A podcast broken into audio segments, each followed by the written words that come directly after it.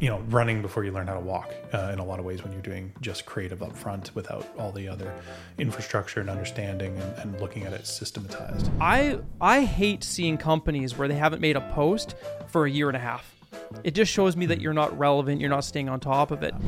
Yeah. I think the reason this question even comes up, though, is because there has been a push towards moving dollars from traditional to digital. And it's not because it's less valuable necessarily, but I think it's more measurable. Yeah.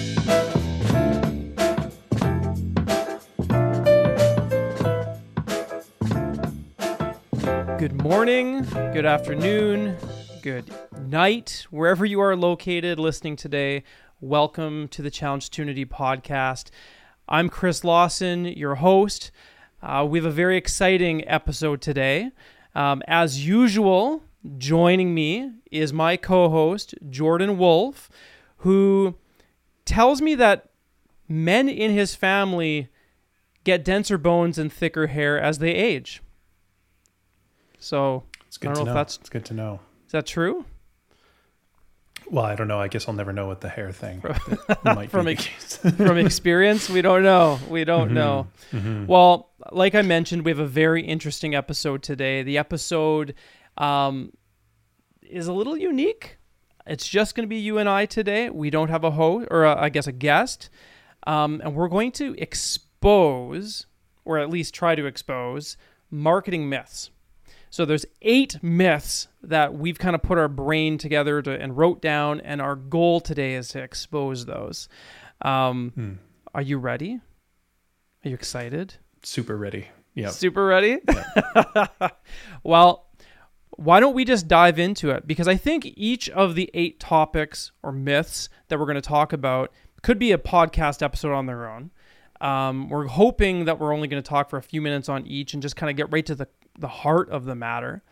And so I don't want to waste any time. How's that sound? Rapid fire. Let's do it. Rapid fire. All right, Jordan, first one. You need a huge budget to get results in digital marketing.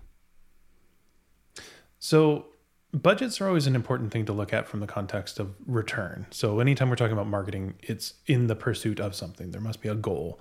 You know, we think of smart objectives. There's also campaign related outcomes like return on ad spend, for example, and in the advertising portion of your marketing mix.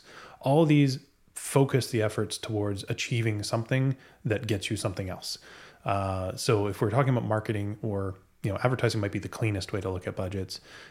You can look at a budget through the scaling of the result. So if you're needing to get something that is very costly to achieve, then yes, a budget is going to cost and require a larger budget. So if you're selling a very difficult product to sell, or a product that has a high price or has a really long buying cycle, that may influence that a higher budget is required.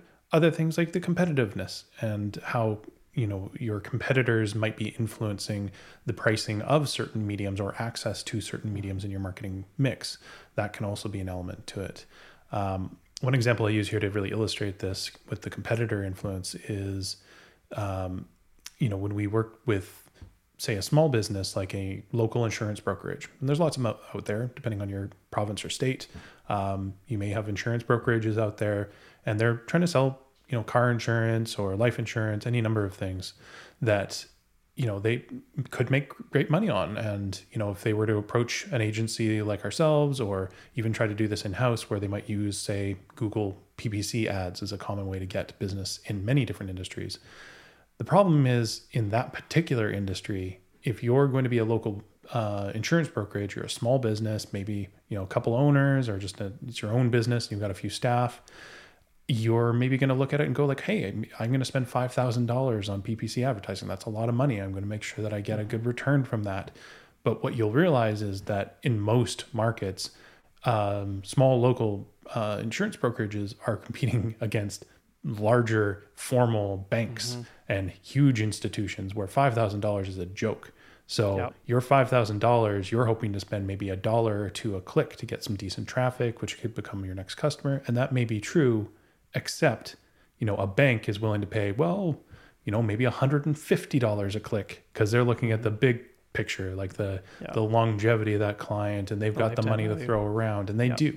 So that can really influence your budgets. So saying something as broad as you need a huge budget to get results is probably too broad of a statement, but it can be required in certain situations.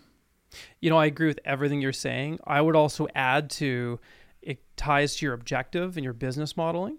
So for example, if you're going to try to be the next, I don't know, product supplier for the entire United States, right? And you have the infrastructure to handle that, and that's what you need to do based on your business model in order to flourish, well, you're probably going to need a bigger budget. Same thing applies with the geography that's tied to that. Sometimes when we talk to businesses, they come in and they say, hey, well, yeah, I want to run ads in, you know, I don't know, basically from, you know, Western Canada all the way over to Ontario. And it's, okay, well, that's great. But do you realize your $1,000 divided by 30 days in the month equates to $30 per day divided up by all the cities? Next thing you know, you have $1 in Toronto, $1 in Calgary or whatever. So I think you have to be realistic about your budget. Let's jump into the next one, which honestly is one that I'm passionate about. You must be on every social media channel for your organization. Why don't you start this one? You want me to start that one? You even asked the question, but yeah, just answer your own question. I'll answer my own question. Well, you know what? Yeah. I think social media is a fun one to clients because we use it every day. You know, it's different. You don't talk to clients very often, and they have this incredible knowledge about the back end algorithm of some, you know, of Google or for search or something. But with social, people understand how it works for the most part. But the problem is, even though there might be 1 billion users on Instagram, or on Twitter, or on YouTube, or on Facebook, or whatever platform, doesn't mean you have to be there. You first have to understand your messaging, who that message is applicable to, reverse engineer that to your audience, and then ultimately do it well. I hate seeing companies where they haven't made a post for 1.5 years. It just shows me that you're not relevant, you're not staying on top of it. You're better off to focus on a channel or two and do it well than to focus on 1/3, 1/4, 1/5. And especially if that's a market that your audience is actually spending their time on, then spend your time on your dollars there. You know, you'll talk to municipalities or, you know, oil and gas companies, and you'll look on their bottom of their website at their channels that they're focusing on, the Twitter, for example. And you're just like, why are you on Twitter? Why? You're not, unless you're a day trader or something, Twitter is not going to be relevant to majority of businesses out there when it comes to getting ROI, measurable ROI. So my opinion, you should not be on every single social media channel. If anything, focus in on a couple and ace it. What say you, Jordan? I would agree with all those things, but, you know, just making sure that you're keeping your audience at the forefront of that to know that, you know, if you're doing the best TikTok, you know, strategy, but none of your customers use TikTok because they're, you know, maybe they skew older or whatever it happens to be, then you're probably wasting your time, or you're just really going after a very small sliver of a niche of that audience that happens to be on that platform. So you need to balance what you can pull off, what you have time to do well as what is going to actually be viewed by your ideal customer. And if you're doing TikTok dances and your market's not even there, I mean, that's a lot of energy expelled. So maybe good exercise though. So it would be good. There's always that. What's the next myth there, Jordan Woolf? Marketing is all about promotion, and promotion's an interesting word in the marketing area because that often gets called a synonym in a lot of ways for marketing or, you know, advertising, or those things kind of blend together. But, yeah, interesting question. Well, I mean, when I understand the word promotion, what I really think about is, you know, pushing a product, a service, a mandate upon somebody. You know, you're promoting something to them. No, not all marketing is about promotion. You know, we often think about online advertising. Yeah, there could be some promotion there. But at the same time, brand awareness is not always about promotion. You can very much showcase your brand in a unique way that showcases your values. Maybe it's not about pushing a service or a product or a value proposition. Maybe you're looking for something like, I don't know, careers or employment, right? Sometimes it's not about pushing, you know, who you are upon people. It's just about naturally showcasing who you are and the values you carry on social media throughout the year, so that when that eventually does happen, you don't have to be that organization that changes your logo to a certain color to just say that you stand out. You know, you don't have to push something. It can be a part of your culture and ingrained in your marketing throughout the year in different ways. Mm-hmm. And trust is a big word in that, I think, too, where if you're able to build trust with somebody, even if you don't really have a firm grasp of what they offer, people are people. Like, we build friendships this way, we build families this way, and communities this way, where, you know, I don't really care that you have a nice thing so long as I can, you know, trust you to help me when I'm down or help me with certain problems. So if you're a business that's able to convey trust in a meaningful and actually genuine way, then that can be really, really beneficial for when that customer happens to stumble into the need and then go like, well, actually, I'd prefer to work with you now that I have this need. All right. Myth number 4. Yeah, we can. I want to ask this one to you. Okay. Traditional marketing. Is it dead? Is traditional marketing dead? No. Why? It's definitely not dead. So, I mean, when I think of traditional marketing, just to kind of roughly define it, for most people, traditional and digital are really pitted against each other in most situations, where they're treated as kind of a yin and a yang, like as if there's some drastically different phenomenon. But in reality, they're just two different places people spend their time. You know, traditionally, traditional advertising is like your Mad Men, your advertising, your billboards, your, you know, magazine ads, things that you might kind of run into in the outside real world, air quotes, real world. With the digital marketing, on the other hand, that's of course stuff that occurs online. So you need to be plugged in, sitting in front of a screen, interacting with a program, an app, a website, a browser. And I think on average, like, there's some stats that say like about 6 hours per day is spent by the average person in North America online, which is quite a bit of time. 6 hours is quite a bit of time to market to people. Yeah, minimum. And if you're awake for even 12 hours in your day, you know, that, I guess that would be a 12-hour sleep. So whoever's getting 12 hours of sleep these days, so you let me know how you're pulling that off. But let's be generous and say that there's another 6 hours that people are not online, and they are out there in the world interacting, going, you know, taking their kids to soccer, doing whatever it happens to be. Those are still marketing opportunities. And as far as like eyeballs and, you know, getting in front of somebody, is equally as many hours per day. So it's certainly not dead on that front. Yep. I think the reason this question even comes up, though, is because there has been a push towards moving dollars from traditional to digital. And it's not because it's less valuable necessarily, but I think it's more measurable. Yes. And I think that's the key. Yeah. And the online world, everything's measurable, trackable. You know, even though we're getting cookie blockers and things like that, AI is now taking over that job of kind of making sure that we understand who's visiting websites, who's interacting with things, how much of our dollars are going where and why. That's huge for a business. You want to know those things, so that on the opposite side, you put up a billboard on the side of the street and you might get some vague ideas of the average traffic that goes by there. You don't know who they are, whether they like the message or not. Now, as we get into the more multi-connected world, that's slowly shifting back. We're getting some digital data with like cameras and things that track things in spooky ways in the real world that are influencing traditional marketing methods with more data inputs. So that may balance out over time.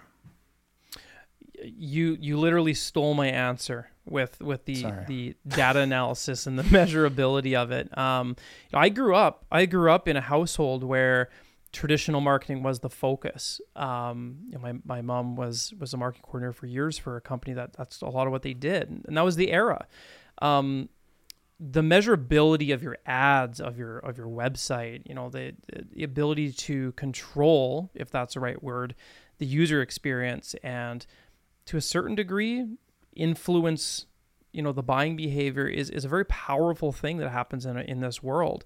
No different than the placement of the chips in the chip aisle. You know, there's certain spots in the aisle that are going to convert or have people purchase those chips more than in other parts of that aisle, and it's worth more, right? It's no different than bidding on ads online. But I think what it really comes down to is understanding your audience, understanding who they are, where they live, Just like there's social media channels or, sectors of digital marketing that will not be applicable to you and your business, your organization, or that audience. Same thing applies with traditional marketing. Doing a radio or TV ad in the wrong market will have zero dividends for you. So it's an interesting one. Mm-hmm. Jordan, what's our next myth? Marketing is led by creativity alone. Yeah, that's, I started my career in the graphic design education, then went into business and then got into marketing. So it's kind of a weird hybrid of these worlds. But Chris, why don't you take a crack at that first? Oh, can we just do a whole podcast on this topic? Because there's a lot here. Is it led by creativity alone? Well, clearly the answer is no. It's not led by creativity alone. I would argue it should never be led with creativity. If I'm being, maybe that's a hot take. Your marketing should not start with creativity, period. I think that is the truth. It should start with an understanding of your objectives, an understanding of your audience, not just, they're, single moms from this age to this age. No, what are the deep down heart-rooted problems that individual is trying to solve? Maybe they're a procurement person in a company. Maybe they're a marketing coordinator. Or who are they and what do they need in their personal life? That gets you into data. That gets you into briefs, even strategy and hypothesis. But even when you get to a place where creativity and the sex appeal of marketing is applied, it's applied for a reason. And it's usually not because you had a shower and had some epiphany in the morning, or you're driving to work and you're singing your favorite, I was going to use a country person's name. I don't know if I can use their names on our podcast, but regardless, using an individual's song to inspire you or whatever, that's not where it comes from. And it definitely isn't where it comes from in the middle of that process. There's an iterative process where you're making ongoing adjustments based on testing and heat mapping and all these fun things. So no, marketing is not led by creativity. I don't even think it's maintained by creativity, but it is important. It does have a place. It will increase and affect conversions and engagement. It'll impact your brand. It'll impact a lot of things. Yeah. We might be a little bit biased on this particular question due to our agency is kind of a bit of a reaction to this. We are the opposite of a creative agency, and it's not to say we don't do creative work. Of course we do. It's just integrated into other tasks. It is a step in a process that we follow where it's not the thing we lead with. Mostly we're building, systems and processes that build up fundamentals that kind of solve that problem that creativity up front would have, which is, it's kind of like learning to running before you learn how to walk in a lot of ways when you're doing just creative up front without all the other infrastructure and understanding and looking at it systematized. But then again, we invented an agency that invented a process called marketing systems engineering. So a little bit biased on this one. Yeah, you just, creativity is within marketing. It's important. It's just you don't lead with it, I believe. The next marketing myth, Jordan, I'll ask you this one. And it's an interesting one because... If you are in the marketing world, I don't care if you're in an agency or not, and you focus in on, say, an oil and gas type client or, a lot of this B2B, those types of industries, a lot of the time what happens is you're dealing with executives, general managers, business development people. You're not dealing with marketing people. And the question comes up all the time from decision makers in those companies: do I need a marketing manager to promote my organization? Yeah. My main problem with this one is actually the question is phrased in a way that probably most people would ask it, but really what the problem is I think a lot of people have a definition of what a marketing manager is that is incorrect to what is required today.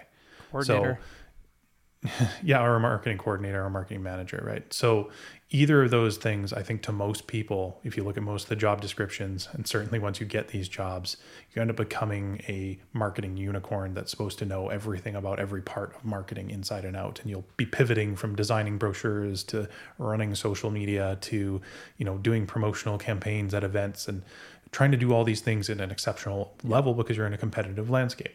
And the modern world is just so fractured with the amount of things you need to know and how specialized that knowledge needs to be in each of those one areas in order to be competitive, that you end up just kind of doing a whole bunch of things that achieve very little.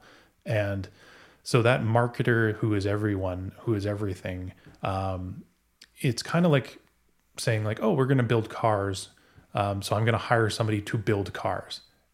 It's like, okay, the same person who's assembling the vehicle is the same person who's painting it, who's also like forming the sheet metal, who's also, you know, testing it and doing crash. Like that doesn't make sense. You have specialists that help to move you from A to B to C to D to achieve a larger goal, which is your marketing. So your marketing mix should be looked at like a specialist. Now, do you need a marketing manager that helps to make sure that all those moving pieces can go? Someone who manages that? Probably at a certain scale you do. Sometimes, you know, you can start off with best practices and just get, you know, people doing smaller tasks that assemble to a bigger unit without somebody being central to it. But at a certain scale, it's probably a wise position, but only if you treat it as such. They're there to maximize all those specialists. They're not there to try to be bits of pieces, all of them. Yeah, I completely agree. And I would even kind of twist it a little bit in that if you are a marketing manager, a coordinator, you know, a CMO, take the weight off your shoulders. You cannot know everything. You can't. You cannot be an expert in ads and an expert in social and an expert in Google's algorithm. At the same time, be a designer and do all the content writing for your print. Oh, and by the way, also manage your radio and your TV and all the traditional stuff. Like it doesn't, you cannot be 100% in all of those things. Now, what you can be though, is you can be the person who's holding it all together in the middle and helping your agency and helping the person on Fiverr and all these, whatever you're doing, to be able to really produce the best assets or the best results that you're releasing them essentially. And you'll always have your skills, you know, keep your things that you're really good at close to your chest and in-house. But no, you don't need a marketing coordinator to promote. You can reach out to an agency. You can have resources outside. And frankly, some of the stuff, depending on your market, like if you're a multinational company, the answer obviously is you need someone. But if you're a really small mom and pop shop or something like that, sometimes just running your email campaigns or your social media in-house based on budgetary restraints is the right move. You know, you don't always have to be a genius. Jordan, next myth. Yeah. Marketing. Is it an event? Is it a one-time thing? Oh yeah, I did it today. Yeah, it's done. You did the marketing? I finished the marketing today. Yeah. Did you know that? Yeah, we're done. How many marketings did you do today? Just one, two, three? At least three marketings. Yeah. Yeah, I mean, it seems silly, like just upfront. It seems like a silly kind of statement. I can understand it. And I think it's coming from more the perspective of like, oh, we did a campaign. We went to an event. Now it's over. We finished our marketing. Yeah. Projects. This comes up, unfortunately, a lot for businesses that are, let's call them accounting run or financially based, where it's just all about budgets all the time. Cool, here, marketing department, spend your budget, do some things. That is the wrong way to look at it. It's more like we're assembling something that needs to keep moving, like we're building a path to get somewhere. So, you know, it doesn't make sense. It's a journey, not a destination. Well, and like on any journey, you stub your toe the odd time, right? You trip, you make mistakes in marketing. And if you're doing it properly, like we often say, if it's not measured, it's not managed. So if you're properly measuring as you go down that journey, you'll be able to not only understand how you got success, but when you do stub your toe and you do fail, you can reverse engineer that data and actually get success from it. So it is not an event. It is a process. That is what I will say to that one. What's the next one, Jordan? So the last one, actually. We're going to end on this one. And this one's kind of a trick question in a way, so I'll let you kind of wrestle with this. But volume is what gets you results in social media. You know, there's going to be somebody out there that's going to absolutely hate my answer because we're in the middle of some shifts. And if you go to any marketing conference over the last, well, let's go back 4 or 5 years because COVID kind of stopped some of that. There were algorithms like LinkedIn that was all about volume. Every post that you did, you had to go and like or comment on 10 other people's posts. And yet it was like this mathematical, mysterious equation that everybody was trying to figure out. But at the end of the day, it was all about pushing as much as possible. And people like Gary Vee and that, not saying he promotes it like this now, but back then he definitely was about volume. It's not anymore. And that might be where I get, some comments on this. But the reality is social channels, social networks are moving more toward a consistency approach. And it's an opinion of mine that I think what ends up happening when you're pushing so many reels and so many posts and so many stories, just like in the world of Net Promoter Score methodology, you're causing people to be retractors of your brand and your product or your message, as opposed to causing them to be promoters. It will actually drive down your engagement rate, whether you're measuring things like direct messages, comments, likes, shares, things like that. So if you're out there and you're thinking, I don't know why I'm not getting results, I don't know why we're not getting all of the comments and the leads, it could be because you're trying too hard. You're better to push quality consistently. Like I know a lot of our clients, it's 3 posts per week. Period. And we get fantastic results with those clients. Again, it's a process that takes some time, weeks, months, quarters. But no, volume is not what I believe. Volume is not at all how you're going to get results on social media. Be relevant. Yeah. Yeah. Engagement rates are a huge part of new algorithms these days. So, if we put something out there, do people actually click on it, spend time on it, go, read the article, open the read mores, do all that kind of stuff? Those become really important, which means your message has to be something that clicks with people. So you need to understand them really deeply and have something to say. Otherwise, none of those things happen. Now, there are times where you're just going to post something fluffy or have some fun with it. It's social media. Mm-hmm. Have some fun. Do what you want to do. Everything doesn't have to be thought out thoroughly to the nth degree. But every once in a while, you need to be making sure that that's part of your process to go through there and put something out there juicy, some steak that people can eat and share. Well, I mean, sometimes the fluffy posts are the ones you get the most engagement on, right? But then it's the next post that you do in a few days or next week that has some oomph to it, actual value that speaks to that individual, that causes them to actually get that message in front of them because they were engaged with the one that was prior. So again, it ties to your strategy. Well, we decided today that we were going to take on 8 marketing myths, try to expose them. I think we did okay in 27 minutes. I think, and some of these topics, Jordan, okay. Yeah, I think some of these topics we could have done an entire episode or even podcast on. Definitely. Yeah. Let's do it again. Let's just do another 8. No. Right now, go. Yeah, you know what? I would do that. I think there are so many marketing myths out there, whether it be digital or just mentality or, how you approach certain challenges that I think even educated individuals get stuck in these ruts. And I think down the road, let's do another episode where we're tackling another 8 marketing myths. Absolutely. So maybe we'll say this. If you are listening to this episode and you have a marketing myth on the top of your mind and you're going, let's see how these guys can answer this one, add it in the comments. Go to our website, send us an email. We definitely want to hear from you. We don't do this just because we want to see our own face. We do this because, frankly, we're passionate about marketing. We're passionate about making a change in organizations' lives. So if you have questions, send them over. As usual, though, don't forget to subscribe to our channels.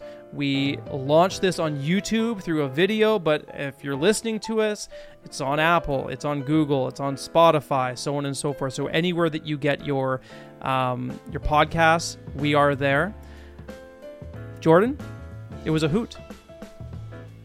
Hoot, hoot. Hoot, hoot. We'll see you guys all in 2 weeks. Cheers.